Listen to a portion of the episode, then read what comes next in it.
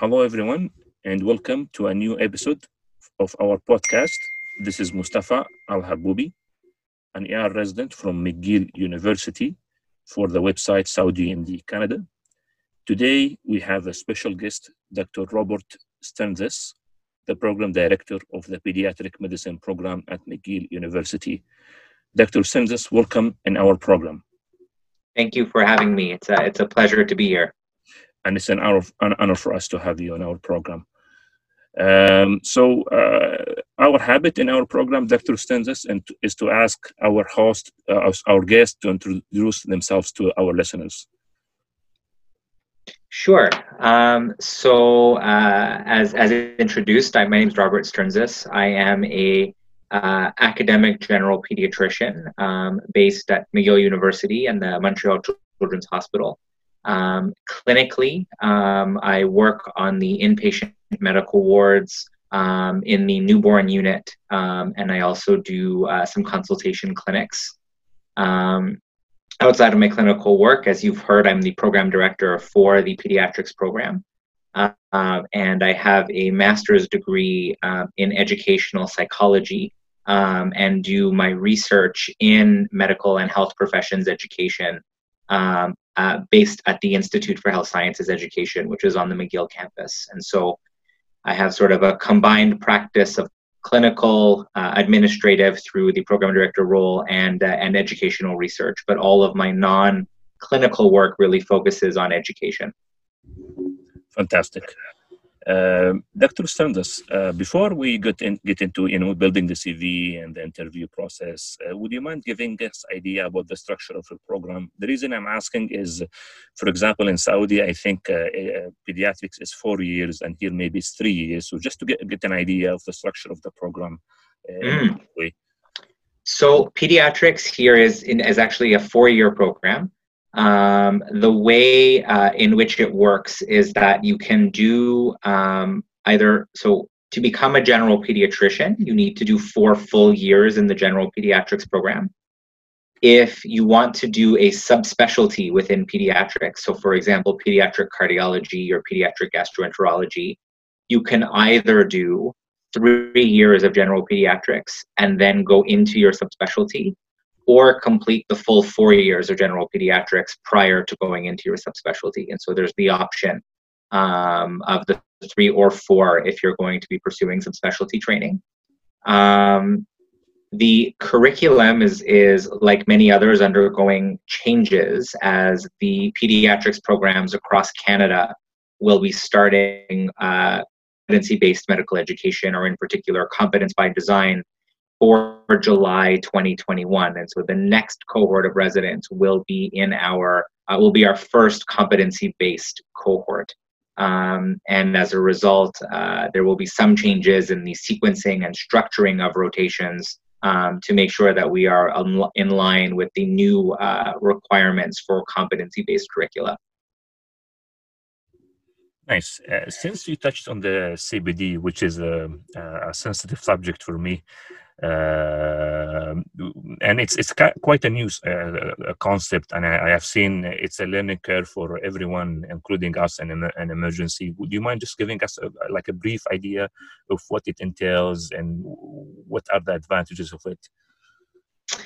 Yeah. So essentially, the the move of residency programs to competency based training essentially changes the focus from time spent on rotation. So, uh, from the idea that your successful completion of training is dependent on doing four weeks of rotation A and eight weeks of rotation B and six weeks of rotation C, moving away from that towards um, a model where successful completion of your residency training is more based on successfully showing that you were able to perform to perform um, activities of the discipline, in this case pediatrics, that have been identified as being essential um, with a level of independence that is deemed to be required for graduation. Um, and so, for example, um, residents now uh, in the early part of their training will need to demonstrate that they can do uh, routine uh, newborn admission and discharge, can um, successfully initiate resuscitation uh, if a newborn in a low risk delivery um, as examples of, of things that will be required of residents in newborn medicine rather than saying they just must complete four weeks of newborn medicine in their first year of training. And so it shifts from simply completing a rotation to actually needing to demonstrate certain activities and acquire certain competencies. Um, and so that brings with it uh, several changes in regards to the way in which we assess residents, but also the way in which we plan some of our rotations to make sure that residents are getting the appropriate exposures uh, and assessments that they need uh, to appropriately move through their training. Fantastic, uh, fantastic. Thank you for for this explanation. Uh, okay, so let's move into the you know uh, the CV and interview process. Uh, now we're close from the you know the interview seasons, and um, I know pediatrics is a highly competitive program. Many people want to do peds here in Canada, uh, and you get many CVs. So, what's the process in your program, Dr. Stern, Stearns, to choose the candidates uh, with regards of the, the CV, the components, uh, the personal statement, etc. This is a, a, very timely question because I actually this morning just received all of my application files for the 2021 uh, residency start, and I will be going through them over the next couple of days. Um, and so your question is quite timely. um, in terms of the process, so we have a selection committee. Um, a subset of that committee reviews the paper files um, that we receive, uh, and we receive applications most commonly from Saudi Arabia, Kuwait, um, and the United Arab Emirates, occasionally from Qatar um, and Oman and Bahrain. Mm-hmm. Um, and so the process would be that a, a, smaller sort of subset of that selection committee um, would review the paper files uh, in order to determine who uh, should be offered the opportunity to interview. That file review really is based on um, everything that is in the file. And so we look at the CV, we look at the personal letters, um, we look at the reference letters, we look at the transcripts, we look at exam scores um, to try to get a, uh, a composite view of, um, of, the, of, each, uh, of each applicant, of each candidate. Um, it is, to be honest, quite difficult um, to do the file reviews because it can often be very difficult to compare um, transcripts and grades and, and reference letters across countries and cultures where things can be represented very differently. And so it, it is very difficult to, I find, properly assess these files, which is why we have uh, a couple of people reviewing each file, including individuals on our selection committee who either come from um, who are themselves visa sponsored residents and so who come from uh, having applied through this system, um, or some of our faculty members who have done uh, some work and some training and spent some time uh, in the Middle East to try to help us better contextualize um, and understand some of the application data. Um, in terms of what we are looking for in, in this, this is obviously a, a um, a question that I will answer to the best of my abilities without necessarily being able to give enormous amounts of information. Um, but certainly in the CV, um, we're looking for uh, somebody who has uh, recent clinical experience and, and substantial clinical experience. And so uh, people who have been um, either in residency programs um, or currently in residency programs uh, people who have done uh, registrars, who have done uh, some demonstrator work, um, but certainly some active uh, clinical activity within the field of pediatrics in the recent past or, or in the present time um, is something that's important. Mm-hmm. Um, we like to see the presence of research experience, um, engagement in teaching within your faculty, um, those are probably some of the more important elements on the CV. Having participated, having taken a, a, a pediatric advanced life saving life support course and neonatal resuscitation program course is also something that's value valuable and valued. Um, and then there are many other things that we can see on CVs that are um, of interest. People who have done master's programs, people who have come uh, over who have been in North America doing a variety of degrees or training programs. Those are all things that we uh, consider and look at when evaluating the dossier. Um, certainly, uh, one of the things that may be a, a, question for those applying to McGill is is uh, we do not expect uh, or require that our applicants speak French. Um, we do have a large proportion of our patient population here that is francophone. Um, however, all of our instruction and all of our documentation is done in English. Um, and uh, we sort of design our curriculum in such a way to ensure that the lack of French speaking or, or minimal French speaking does not have a negative impact on the training experience. Um, and so that is not something that we look for per se in the CV. Um, in terms of the personal letter, um, really uh, the personal letter for us is a, is a way to try to get uh, some insight into who uh, applicants are as people. Um, and so, uh, more so than sort of listing everything that is already in your CV or listing accomplishments, um, it's, it's very valuable to um, hear stories uh, that tell us a little bit about who you are, what you value, what matters to you, um, what you would like to do in your career, um, that help us get a better sense of, of you as a person are really, I think, the real value of the personal letter. The personal letter also gives us a, a sense of written English. Um, and obviously, we're not like marking it for grammatical errors or things, but it it certainly um, is it gives us a, a sense of of one's ability to express themselves in the English language, um, which is something that will will be noted when looking at the at the personal letter. And so I do um, encourage uh, applicants to make sure that they've proofread and perhaps maybe had somebody else proofread their letters um, before uh, before sending them out to programs. Um, outside of that, in reference letters, um, there's we get sort of a very wide variety of reference letters obviously the more you have little control over what goes into a reference letter but the more um, somebody knows you and particularly knows you clinically um, the better uh, a reference letter is. And so if they're able to provide specific concrete examples that is helpful. Um, and clinical letters are much more helpful than non-clinical letters. And recent letters meaning the last sort of 12 months or so uh, of the letter having been written are also of more interest than letters that can date several years back, the time that they were written. Mm-hmm. Um, so those are those are some of the things that are considered when looking at the at the dossier. I don't know, Mustafa, if there are other specific questions that you might have about that. Well, Dr. Sanders, I will be honest, you, you're, you, you've been very comprehensive, and thank you for that. Uh, just a few minor details here and there that uh, I've seen usually are, are asked.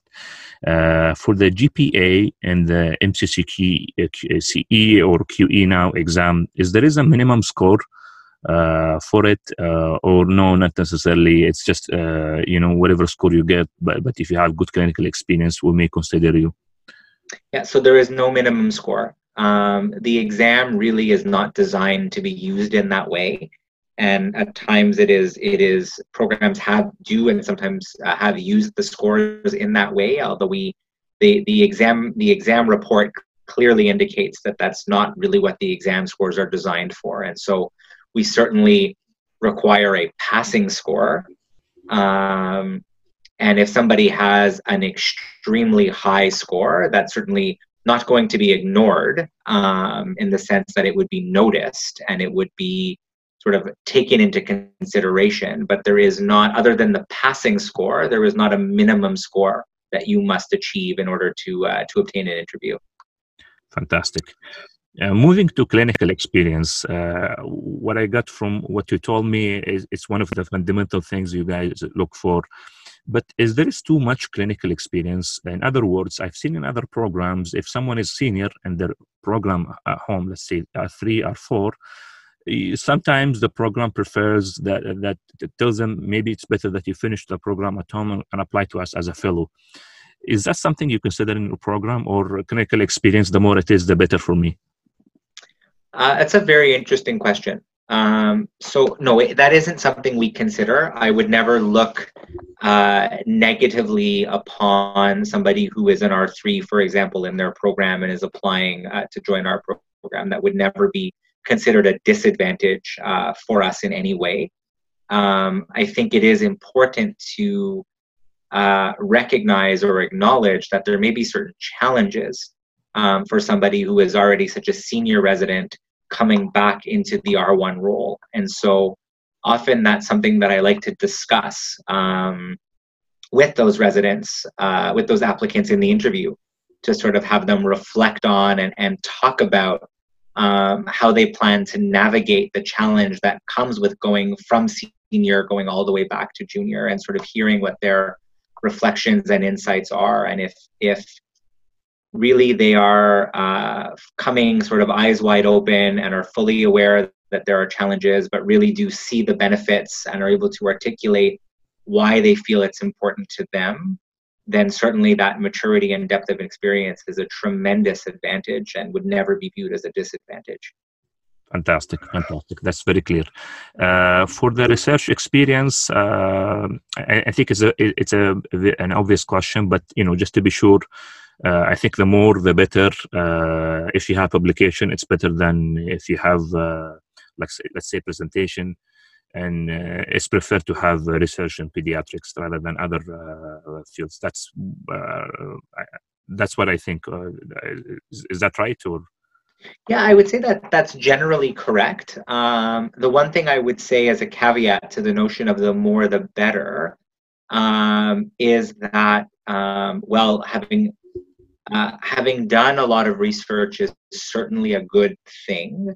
Um, as we talked about before, clinical experience and recent clinical experience is very valuable. And so, somebody who um, has 15, 20 publications and has spent the last four or five years exclusively doing research without seeing patients may not be actually viewed as favorably as somebody with one publication or two publications who has been actively involved in a residency program and actively involved in patient care in the last year or two.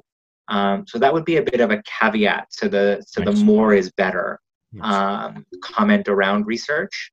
Um, and the other thing I would say, and this is true for research as well as other things like leadership and, and advocacy and those kinds of things, is uh, we value focus. Um, and so one of the things that um, we like to see is uh, a long-term commitment to something. And so, if a resident, if uh, if an applicant has been working on research um, to see that they have an area of research that they've been working on and interested in and have been following up on and following through on, or if they have an advocacy project or a leadership project that there's a, a clear theme, a clear area that they've been working in over years um, rather than CVs that, um, for example, show uh, an applicant who's been involved in like 10 or 15 or 20 different things that have kind of just been involved in a little bit of everything everywhere without sort of a deep, meaningful commitment to mm-hmm. a specific project or idea or leadership role.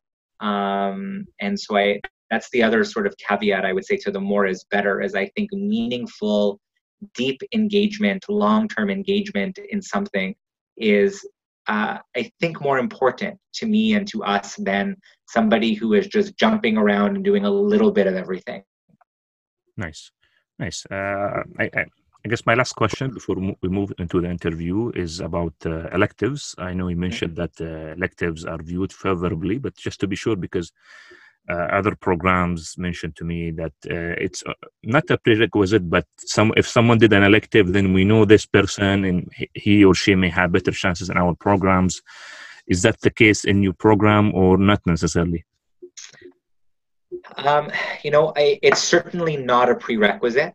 Um, absolutely not a prerequisite. What I would say, uh, you know, in all honesty, is is there's no question that if somebody has, uh, you know, been here and worked here and has, you know, several of our faculty members saying this person would be a phenomenal resident, um, that's not something we can ignore, right? That's something that holds value um, to us and that we will listen to. Um, but not having done an elective, and I would say if I look at our uh, four uh, uh, visa sponsored residents that are currently entering our R1 or that have currently entered R1 this year, um, I don't, I believe none or maybe one of them had done an elective here. Uh, of our current R2s, two of the four had done an elective here. So it's certainly not a prerequisite, but it is something that is advantageous for sure, especially if your elective rotation has led to uh, several people within our uh, McGill community advocating for you and your entrance into the program. Fantastic. Uh, yeah, actually, initially the point I forgot to ask about it. Uh, I wanted to ask at the beginning of our, our, interview, which is how many residents do you accept per year? And you said four. Uh, is that constant every year? And if you know, if you know, uh, among Canada for visa sponsored residents, if if you, you know that um, information. Yeah. So our program, the number is not necessarily constant. I would say that we um, could accept in our program anywhere from uh, depending obviously on, on what candidates choose because great, great candidates come uh, all of the time and, and there are other great programs in canada but anywhere from three to six um, would be uh, the number that we would be able to accept in our program i would say we usually end up with about four but we could go uh, to as many as six um, in the rest of Canada, um, I, I, couldn't give you uh, exact figures in terms of the numbers that they accept. I know certainly uh, the University of Toronto accepts, and I believe typically it's about two per year, but I'm not 100% sure of that. Uh, the University of Ottawa, I believe, takes uh, uh, as well, although I think they uh, are limited to a partnership with KIMS in Kuwait, but again, I'm not 100% sure of that. The University of British Columbia, I believe, takes a resident every other year, uh, not every year. Um, I believe Queen's, um, McMaster, Dalhousie, and Alberta also participate. Um, Dalhousie uh, and McMaster, I think, similar to McGill, can uh, take, you know, sometimes can take three, four, five residents, um, whereas the other programs, I believe, take a, a, smaller number. Manitoba as well, I think, may also participate. So there's relatively broad participation across the country. Which is good, which gives more chances for uh, you know, my colleagues who are applying. That's that's nice. Uh, that's very good to know. Okay, so let's move into, if you don't mind, to the interview process. So, mm. concerns this, you, you chose your candidate they are here on the day of the interview. Take us through the interview if you don't mind. So that's a, a challenging question because of the uh, changes now yeah. with uh, with COVID nineteen. yeah. Um, so in the past, um, our and, and hopefully again in the future, um, our applicants would come to our program, um, and our interviews uh, occurred over two days. On the first day, every applicant would have three 30 minute uh, one on one personal interviews one with myself, one with another faculty member on our selection committee, and one with one of our residents.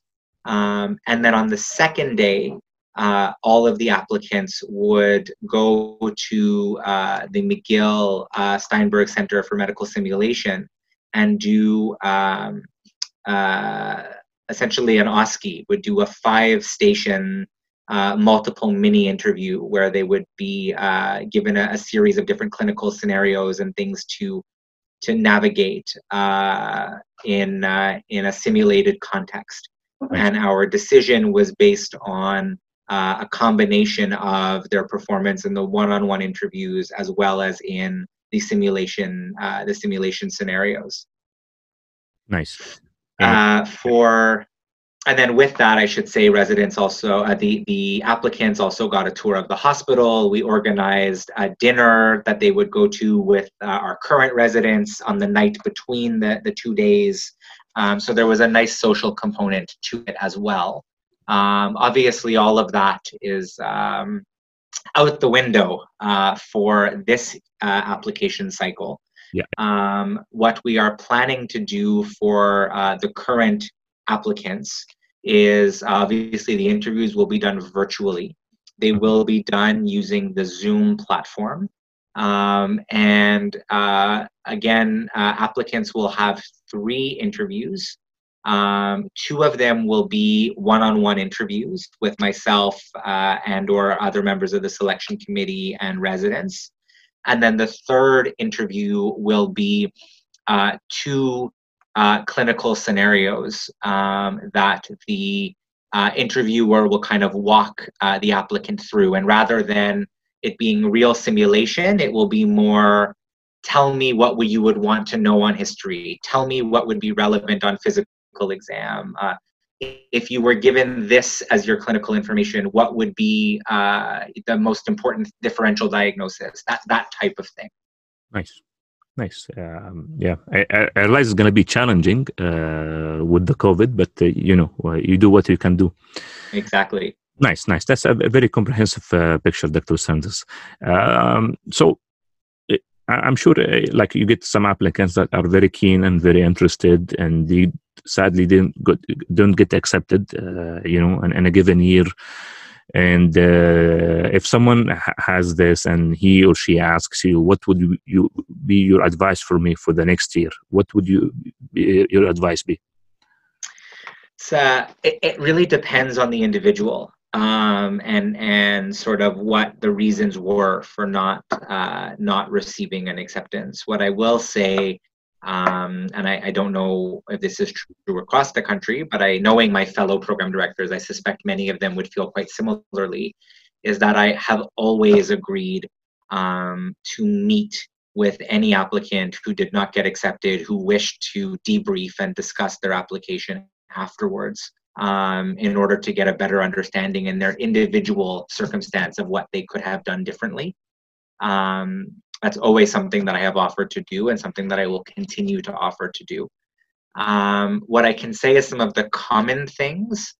Um, some of the common things would be um, a lack of recent clinical experience. Um, and so suggesting uh, to applicants that they really make make sure in the year between uh, before the next application cycle to get some clinical experience in pediatrics, whether that be by enrolling in a residency program or using their uh, demonstrator position um, to ensure that they are participating um, in clinics and those kinds of things. Um, that's often an area where um, I, I, provide some guidance and some feedback. Um, for some, um, it has to do uh, more with the interviews themselves, um, and I can I provide them, and often with the with the their simulations or the clinical scenarios. Sometimes are they're not able to show as well as they feel they would have liked to what they're capable of, and so I often refer them to some documents and references on how to approach those types of scenarios to help them perform a little bit better in the future. Uh, certainly doing an elective if they're able to uh, with us so that we can see them a little bit more and get to know them a little bit more is, is often a piece of advice that is uh, that is worthwhile. Sometimes uh, it's about strengthening the CV uh, in some way, um, whether that be getting a little bit more research or being involved in teaching. Uh, those are some of the common reasons. but like I said, I think that the advice really needs to be individualized to the candidate and their specific application and and for that reason i think it is it is valuable and important that if anybody does want to meet to discuss afterwards that's something that uh, i'm more than happy to do fantastic fantastic um, I think we almost, uh, you know, uh, answered most of the important questions, Dr. Sanders. Do you have any final words, any final advice, anything you you think we did not cover in this interview? Um, no, I, I, think you've really asked uh, many of the most important questions. Um, I think what I would like to to perhaps leave people with is that the um, experience of coming to train uh, and learn in Canada is uh, is really a tremendous one and a tremendous opportunity. Um, it is obviously also a very challenging um, opportunity, facing new systems, new cultures, new ways of working, new ways of thinking, um, and so it, it, it uh, is understandably not an easy experience, but I think a very worthwhile uh, and meaningful experience. Um, you know, here at McGill, uh, we have a long history and a long tradition of accepting and training and working with candidates from uh, from the Middle East who come uh, as visa-sponsored residents. Um, they are uh, an integral part of our family, of our culture, um, and of how we define ourselves. Um, and uh, you know, it, it, it's a it's a really mutually beneficial mutually beneficial and mutually enriching experience to be able to work uh, alongside one another um, i think that you know one of the things that i hear a lot from residents uh, particularly from saudi arabia is that they feel that, that in their residency programs at home they learn a lot about um, medicine and pediatrics and medical care and what we would call the medical expert role um, but some of what they feel they get the most out of their Canadian training is all of the other things that are emphasized. So, leadership um, and administration and research and teaching um, and communication and working in interprofessional teams, etc. Um, and so, again, I, I, think it, it provides a tremendous opportunity to refine your skills. Um, I encourage you all to apply to put yourselves out there to let us see who you are, uh, what you what you've done, what you want to do, what you want to accomplish. Um, and uh, it is a very challenging application process. There's no question. It's a very competitive process. Um, but if it's something you really want to do, don't be discouraged. Stick with it um, and take advantage of the opportunities to get feedback um, from as many people as you can on your applications. Um, to to give yourself the best chance of success. I agree with you, Dr. Sanders. I have I've known so many of my colleagues who, who've been here and uh, who learned many aspects of the culture, of the work culture, of the leadership, research that you mentioned, and uh, many of my colleagues were challenged, including myself, in in applying to programs. You know, but uh, after one, two, three years, uh, most people I have known got into their programs and you know uh, got their dreams, you know, uh, have their dreams come true.